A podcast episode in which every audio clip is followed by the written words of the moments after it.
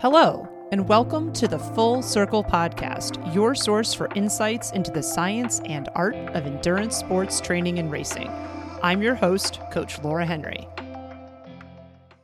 Cadence is a metric that is so often talked about, but do athletes actually understand why it's so important? This episode, we are going to talk about why cadence is such an important metric in cycling. So, to start things off, what is cadence? In cycling, cadence is a measure of the rotational speed of the crank, the crank of the bicycle. So that is the part of the bicycle that connects through the bottom bracket or through the bottom part of the bicycle where the pedal's attached to. It's basically like the arm that reaches down that the pedals connect into. That's the crank.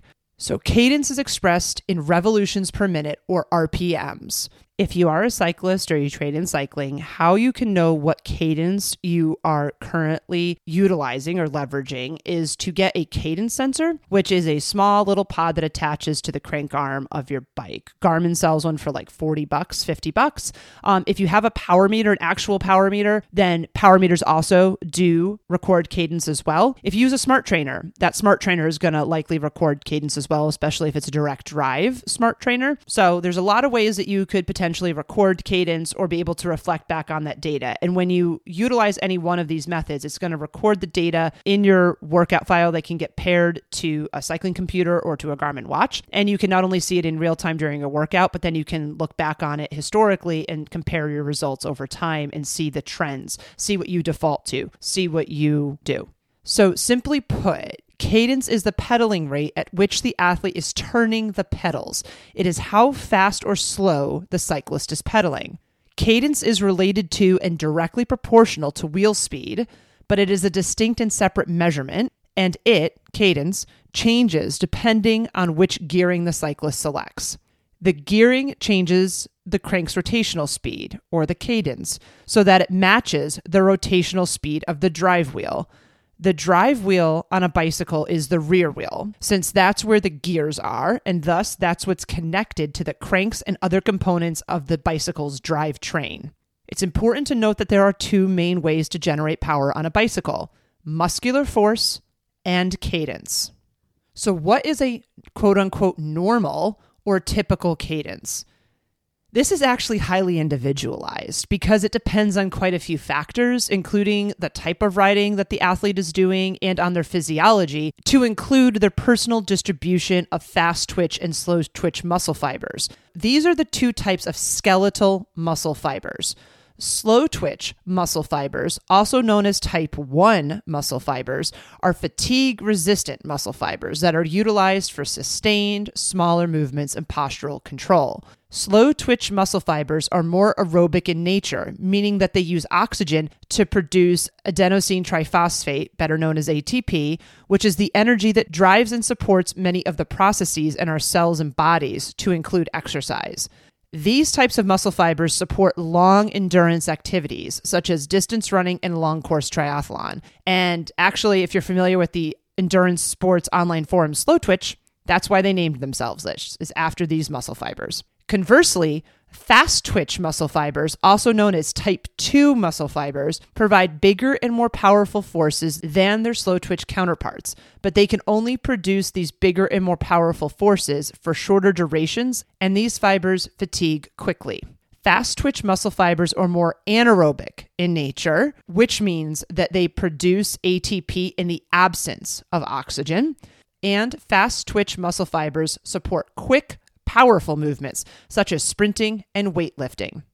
It's really important to note that all skeletal muscles in the human body contain both slow twitch and fast twitch muscle fibers, but the ratios of how much each individual person has can differ depending on a variety of factors, including muscle function, the athlete's age, their training age, which is the amount of time they've been active or doing sport, and the type of training they're doing there's a big misconception out there about that people either have slow twitch or fast twitch. So really remember that you have both. It's just different ratios of each. Going back to the question of what is a normal typical cadence, the data that I've looked at over the years, and I've looked at thousands of files from hundreds of individual athletes over the years, has shown me that most endurance athletes will default to or self select a cadence in the range of 60 to 80 RPMs. While the ideal cadence can vary depending on the type of event that the athlete is training for, it is beneficial if athletes can train themselves to have a self selected or default cadence that is in excess of 80 RPMs consistently. For endurance athletes, 70 to 90 RPMs is efficient, but it is relatively weak. For this reason, I actually usually recommend that athletes aim for 80 to 90 RPMs for long course triathlons. So that would be 70.3 distance or greater, so that they are in the higher end of that efficiency range, but they're not fatiguing their legs out too much before they have to run either a half marathon or marathon off the bike.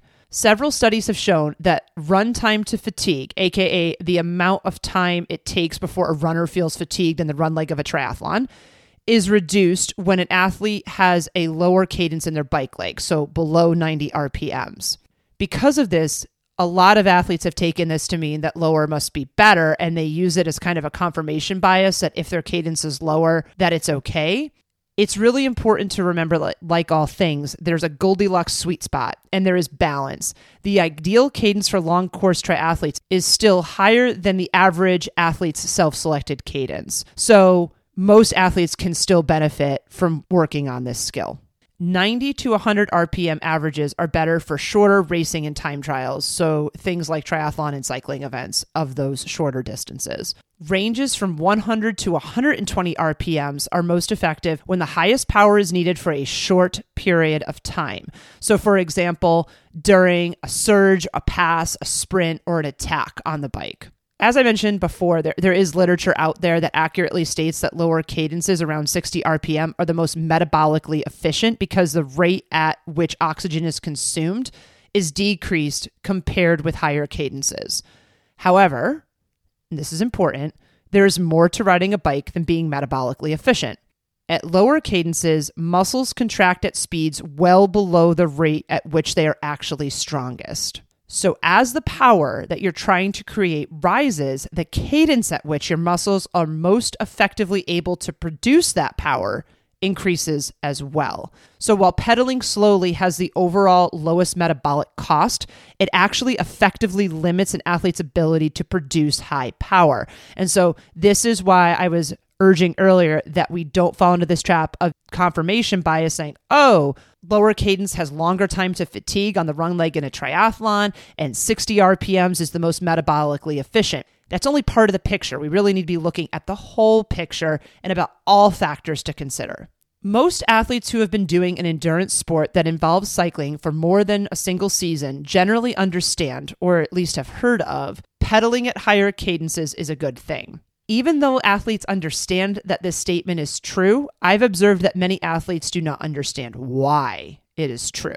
So, as mentioned earlier, we have two ways to generate power or create forward motion on a bicycle there's muscular strength, also known as force, and then there's pedal speed, which is also known as cadence or torque. These two tools, muscular strength and pedal speed, can be blended at both high and low intensities to generate speed.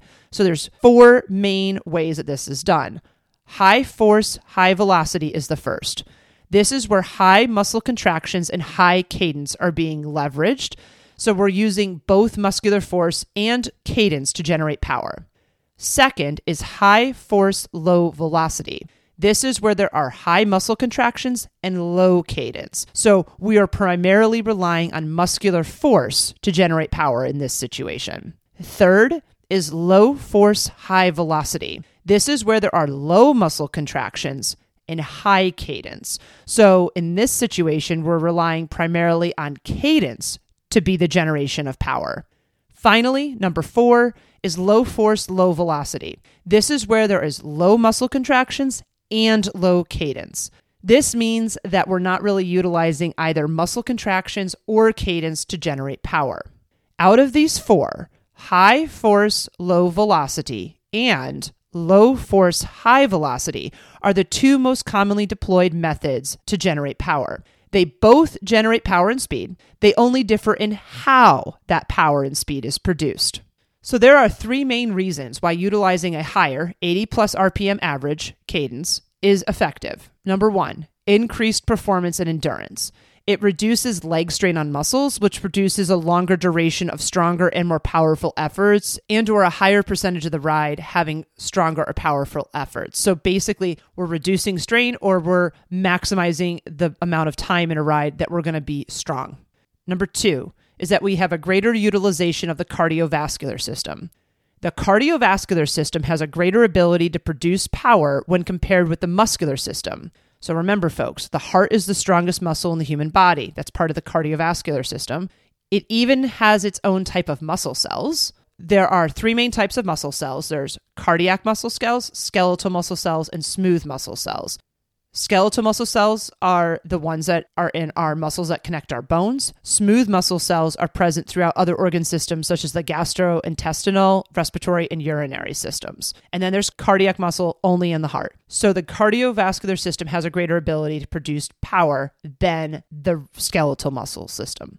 Slow muscle contractions utilize both the aerobic and anaerobic system. This means low cadence utilizes both the aerobic and the anaerobic system. Speeding up those contractions, aka speeding up your cadence, decreases reliance on the anaerobic system, which increases endurance. So remembering that aerobic is when we're using oxygen to create energy. This is a very sustainable system. Anaerobic means that we are not using oxygen, which means that it has a very finite short limit when it can be utilized. So, if we can decrease reliance on that anaerobic system and switch more to the aerobic system, we are going to be able to be stronger for longer. Finally, number three, we get decreased glycogen consumption when we spin at higher cadences. This is because we use less fast twitch muscle fibers when we spin at a higher cadence. Fast twitch muscle fibers consume larger quantities of muscle glycogen than slow twitch muscle fibers do. Glycogen is the name for the stored form of glucose, aka sugar, which is the body's main source of energy. It's actually the most important source of energy for all organisms throughout the entire planet, but that's a different conversation for a different day. Muscle glycogen in this case means the energy stored in our muscles. So, if we are using more fast twitch muscle fibers, then we are going to burn through more fuel faster. If we learn to use more slow twitch muscle fibers, which are the fibers that are deployed when we're spinning at a higher cadence, we ultimately decrease our energy needs over the course of an event, which makes us more efficient and again keeps us sustained on our energy levels for longer throughout the event. So now we understand why training to spin at a higher cadence is advantageous even though it is advantageous, it's often a challenging skill to change or to train for many athletes because for many of them, it requires changing the percentage of fast twitch and slow twitch muscle fibers. This takes time to make that conversion, to change those ratios. And not only does it take time, it takes a long time. In my experience, it takes at least, and this is the bare minimum, it takes at least six months of consistently targeting and paying attention to cadence for a higher cadence than your self selected cadence to feel more normal. So, if you are someone who normally defaults to or self selects around 65 RPMs, it's going to take at least six months for you to even feel better spinning in the 70s. If you want to bump it up more, it's going to take even longer. So, this is a very long project for people who want to embark on it.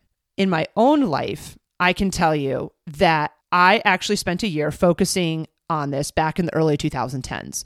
And for the last 10 years, my self selected default cadence has been 20 RPMs higher than it was in the late 2000s. So, what's nice about this is once we do put in the work and get this change, it is something that does stay with us. It is long lasting, but it does take a long time. And it can take, like I said, even years to really see a complete transition, you know, to come up from, like I said, 65 RPMs to maybe like 80, 85, it might take 12, 18, 24 months. It might take a couple years to see that range of improvement. But if you focus on this and you do put in the work, you will see gains over time. You just have to have patience for it. That being said, that long timeline is something that a lot of athletes don't have patience for, in my experience.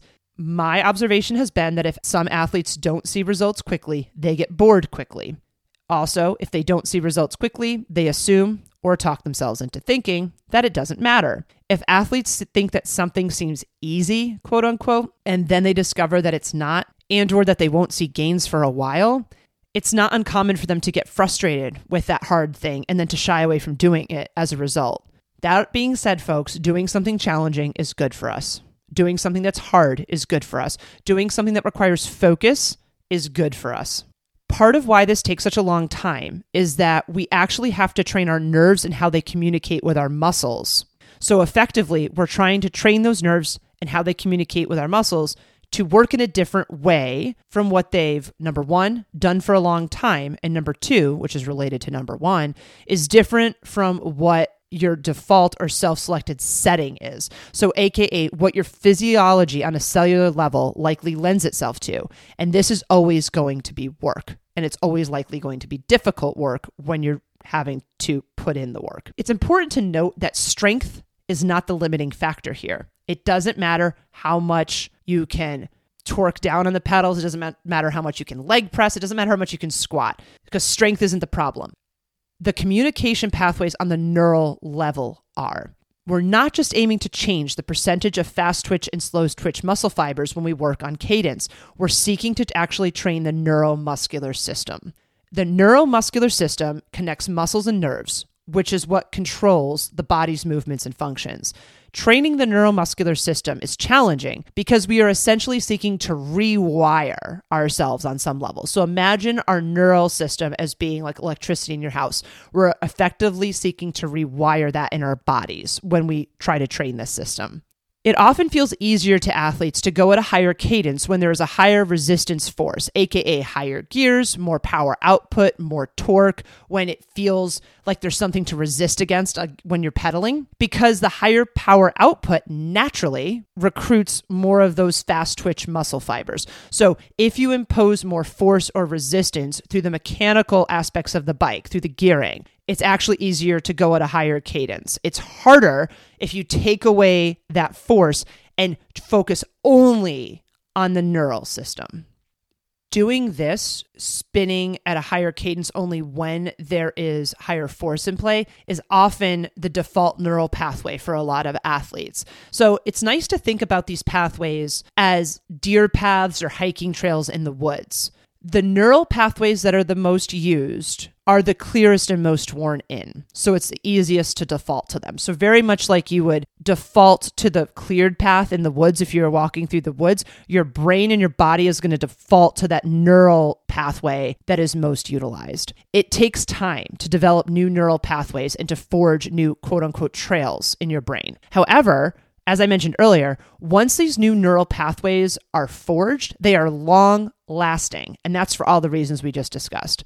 This is what, in my opinion, makes it absolutely worth taking the time to work on cadence. It's not necessarily something that goes away once it's trained, or it doesn't go away easily once it's actually trained and these new neural pathways are forged. You may have heard that training to spin at a higher cadence has been called by some the forgotten quadrant. I actually think it's more accurate to say that it's the ignored quadrant. My humble opinion after all these years is that many athletes have heard about the reasons why it's good to train this system, but since it's hard, they choose not to, and they choose to pretend like not training it won't be a big deal for them. Let's remember, folks, humans are extremely extremely excellent rationalizers, and we can generally talk ourselves into just about anything, including talking ourselves into other opinions and thoughts about what we can and should be doing in our endurance sports training. Many of the athletes that I've coached over the years have worked with me for four or more consecutive years. This has allowed me to get a front row seat to athlete behaviors and how things evolve over time. I have some athletes who I've encouraged to work on this and who, for one reason or another, have chosen not to. These athletes are not focusing on improving their cadence averages, and they haven't focused on improving their cadence averages for prolonged periods of time or the necessary prolonged periods of time. They aren't doing this maybe as much as they might think they are focusing on it, or they might hope that they are focusing on it. They also might not think it's that important for them to change this. These athletes are still at their same cadences that they were when they first hired me, or they're pretty darn close.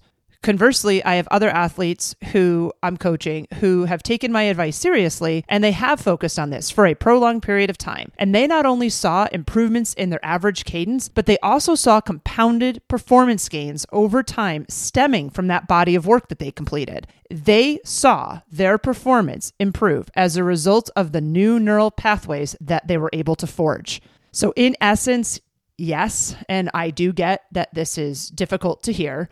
I am saying that a lot of why I think that athletes don't work on increasing their average cadence or put in the time that is necessary to increase their average cadence or even just consider changing this boils down to a combination of a lack of willingness to do it and perhaps a bit of ignorance about why it is so important to. That being said, all of this is why I'm talking about it. I really want to help explain why it is so important to consider working on and to actually work on improving average cadence. When we seek to actively train this, we want to remove that higher output or the usage of higher gears, faster speeds, more torque. When we do that, we're aiming to train the neuromuscular connection itself. This is what can lead to less fatigue and less glycogen depletion. And this is very advantageous for triathletes to do before the run leg of a triathlon starts because it sets up for a better run performance. It's also advantageous for cyclists to do for cycling only events. And perhaps paradoxically for some athletes, sometimes the biggest gains athletes see by working on improving their cadence are actually in other disciplines such as the run, whether they're triathletes or running is their only primary sport. This is again because we are training those neural pathways. This has cross pollination effects into other forms of movement. I want to make it perfectly clear working on cadence obviously does benefit an athlete's cycling performance as well, but there are these cross pollination benefits which make it even more important to work on. Triathletes should always be aiming for the strongest performance across all three disciplines swim, bike, run. Sometimes we use one discipline, such as the bike, to make gains in another, such as the run. And this is something I don't think a lot of folks fully appreciate or maybe even know how to deploy in their own training if they're self coached. That being said, it opens a lot of possibilities for how to see those improvements. And I think that that's really exciting. It's also important to note that even though I'm advocating for increasing average cadence for a lot of cyclists, it's also important to train at a variety of cadences because there are always different situations that will require different cadences, such as a hill climb when cadence is going to be lower, passes when cadence will, will be higher, descents when cadence may or may not actually be in play, and then flats, which, depending on if it's a true flat or a false flat, may require a different range of cadence to get through efficiently and with less fatigue. Training a variety of cadences helps athletes be stronger for when they do encounter these situations, whether that's in training or racing. So, the key takeaways from today are that cycling cadence matters, and it matters in more than just cycling. It is something that is challenging to work on, but it is worth working on. It takes a long time to see results, but once the res- results are in place, they are long lasting. Take a look at your own cycling habits and behaviors and ask yourself if you could benefit from putting in focused work in this area. That was another episode of the Full Circle Podcast. Subscribe to the Full Circle Podcast wherever you listen to your favorite podcasts. If you like what you listen to, please be sure to leave us a rating and review, as this goes a long way in helping us reach others. The thoughts and opinions expressed on the Full Circle podcast are those of the individual. As always, we love to hear from you and we value your feedback. Please send us an email at podcast at fullcircleendurance.com or visit us at fullcircleendurance.com backslash podcast. To find training plans, see what other coaching services we offer, or to join our community, please visit fullcircleendurance.com. I'm Coach Laura Henry. Thanks for listening.